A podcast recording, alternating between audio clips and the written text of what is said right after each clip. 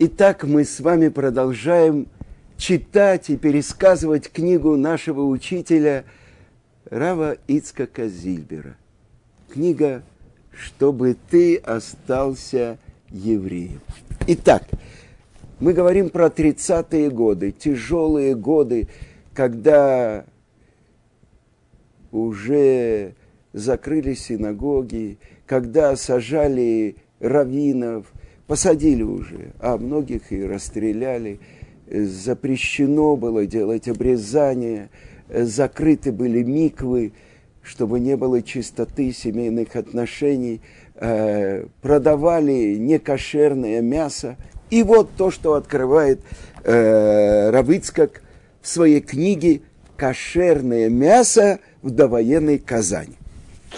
В тридцатые годы в ларьке на казанском рынке торговал мясник Зальман. Он продавал, естественно, трефное мясо, то есть, э, что называется трефное, непригодное мясо. Это мясо животных, которые были зарезаны, но не по еврейскому закону. И, естественно, не проверяли, что там находится, э, здоровое или нездоровое было животное. И вот Рав Ицка, э, вспоминайте, тридцать седьмой год. Мы с моим другом Мишей Майданчиком ломали себе голову над тем, как организовать открытую торговлю кошерным мясом, чтобы каждый, кто в этом нуждается, мог купить. И вдруг мы сообразили, что для этой цели можно использовать ларек Зальмана. Раз в неделю, это было все сделано тайно, на бойню привозили шойхета. То есть это еврей, который изучал законы шхиты, кошерного, религиозного э, э, шхиты, как делают, режут кошерно э, животных по еврейскому закону. И с ним было договорено: при малейшем сомнении в кошерности мяса оно поступает в трефное. А если все в порядке, оно становится кошерным. И собирали деньги, и оплачивали шойхету такси на бойню и обратно, и платили за работу. И на это в синагоге собирали по пятьдесят копеек с каждого человека. В то время в Казани соблюдали кашрут, тридцать седьмой год, около тридцати семей. Так что одной-двух коров в неделю оказывалось достаточно. И вот в миньяне объявляли: в такой-то день с двенадцати до двух в ларьке у Зальмана будет продаваться кошерное мясо. Причем по той же цене, как и трефное. Заранее занимайте очередь. А вы понимаете, в Советском Союзе без очереди ничего не было. Но, разумеется, что и не евреи, которые стояли в очереди, в этот день доставалось кошерное мясо. Но это по еврейскому закону не запрещено. «Я был удивлен, — пишет Рав Ицка Казильбер, — увидев, что в каждом еврее, даже очень далеком от еврейства, все-таки что-то сидит». Приходили люди в синагогу, давным-давно отошедшие от всего, от своих корней, и спрашивали: раньше у нас было трефное мясо, а теперь кошерное, а как быть с посудой, как кашировать? Это в страшном тридцать седьмом году. Но наша хитрая торговая система продержалась всего несколько лет. А потом э, нашлись доносчики, власти откуда-то узнали, что у нас есть кошерное мясо, и стали допытываться, что да как. К счастью, обошлось, никого не посадили. Но пришлось искать другие пути, как обеспечивать людей мясом. а то, что в каждом еврее есть вот эта искра еврея, какой бы он ни был. Я убеждался в этом много раз в жизни. Мне отец говорил, э, что перед смертью люди не врут. Случалось, что люди вызывали меня перед смертью и просили, если что, пожалуйста, похорони меня по-еврейски.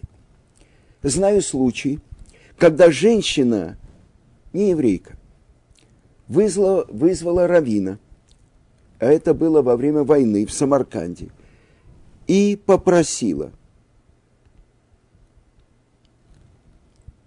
что если операция, на которую она ложится, кончится ее смертью, то она просит похоронить ее по-еврейски, потому что оказалось, что она еврейка. А всю жизнь прожила как нееврейка, в семье и была замужем за неевреем. Да что говорить. И вот то, что рав Ицкак рассказывает, то, что я от него слышал, вождь израильской коммунистической партии Моше Снэ, он э, э, в двадцатые годы был главой коммунистической партии, э, в конце двадцатых годов англичане его выкинули из страны, он приехал в Советский Союз, был заместителем председателя Коминтерна, это все коммунистические партии, а потом его, естественно, посадили, и допытывались и пытались заставить его признаться, что он шпион. И на допросах он подписывал. А на суде он отказывался от показаний. Его возвращали на доследование, избивали, он опять подписывал. Второй раз, когда его вызвали на суд, он опять отказался от всех показаний. И оказался в лагере.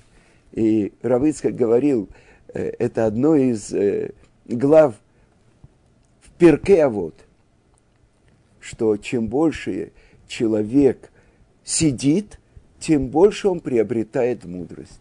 И в лагере этот Моше Снэ, он вернулся к соблюдению заповедей. И рав Ицкак говорил в семидесятые годы, когда он приехал в Израиль, и первые уроки для тех, кто только-только приехал из России, естественно, все были очень далекие. И иногда они вместе оказывались на каком-то собрании русских алимов. И он говорил, как он хорошо говорил про Бога, про еврейство. Этот первый секретарь коммунистической партии Израиля. А потом он оставил завещание, в котором пишет, что атеизм – это просто глупость, и просит похоронить его в Талите, и передает завещание своему сыну, чтобы он в течение одиннадцати месяцев говорил о нем кадыш. Это пинтелеид, это искорка, которая в сердце каждого еврея.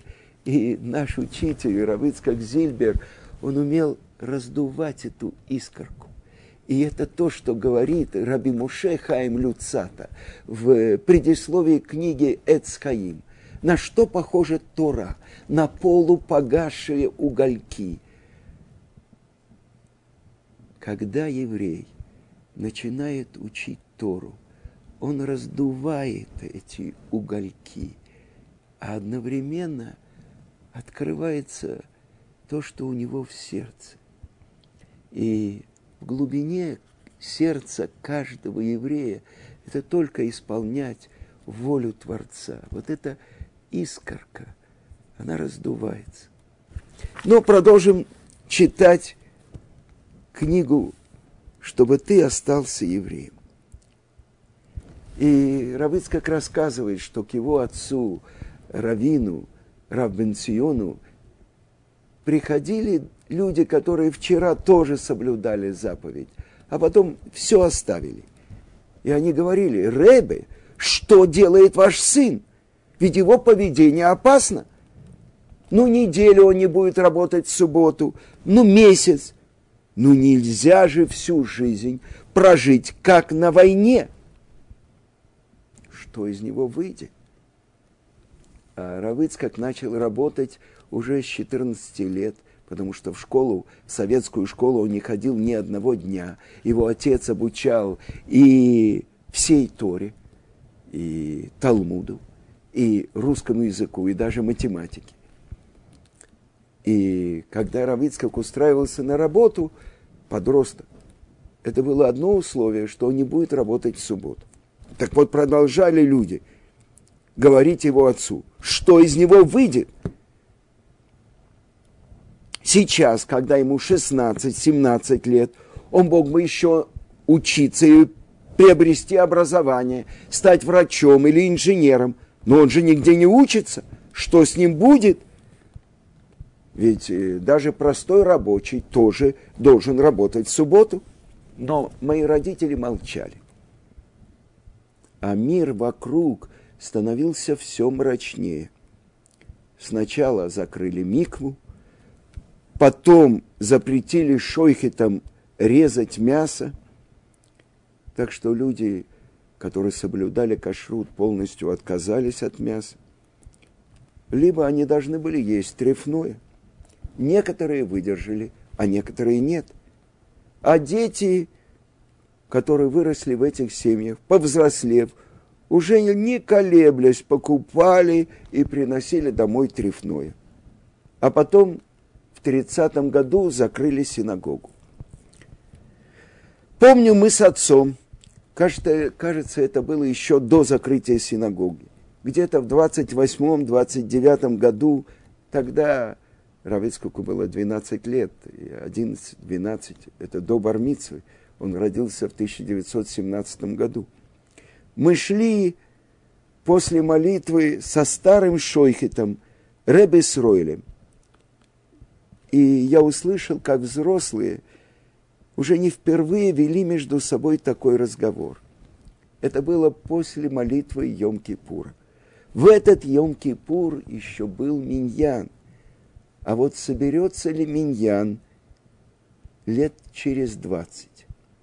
Шойхель засомневался. двадцать девятый год, что в сорок девятом, наверное, не соберется. А отец задумался и сказал, если найдется кто-то, кто сможет это организовать, то соберется. Взрослым, даже верующим, в те дни казалось, что все кончилось. А я, мальчишка, был уверен, что и в будущем все будет в порядке. Я решил запомнить этот разговор и посмотреть, что будет через двадцать лет. И запомнил. Смотрю, пятнадцать лет прошло, есть миньян. двадцать лет прошло, есть миньян. И еще больше людей приходит, чем прежде.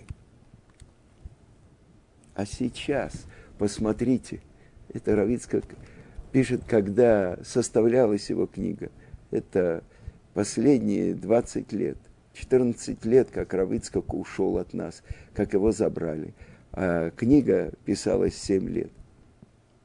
А сейчас посмотрите, что происходит. Еврейство растет. Еще одни, одна страница этой книги. «Чтобы ты остался евреем». Это записи того, что рассказывал Рав Ицкак Моцей Шаббат, вспоминая события своей жизни. И для многих эта книга стала самой главной книгой по изучению мусара. Как евреи России выдержали это страшное испытание. А мы должны учить эту книгу, чтобы понять, какое чудо делает для нас Творец. Мы, наше поколение, оказалось в земле Израиля. Мы встретили такого учителя, как Рав Ицка Казильбер, который открыл нам тропинку, чтобы нам вернуться в свой дом, к своей книге, книге книг, к Торе, и к своему Отцу, который ждал нас столько веков.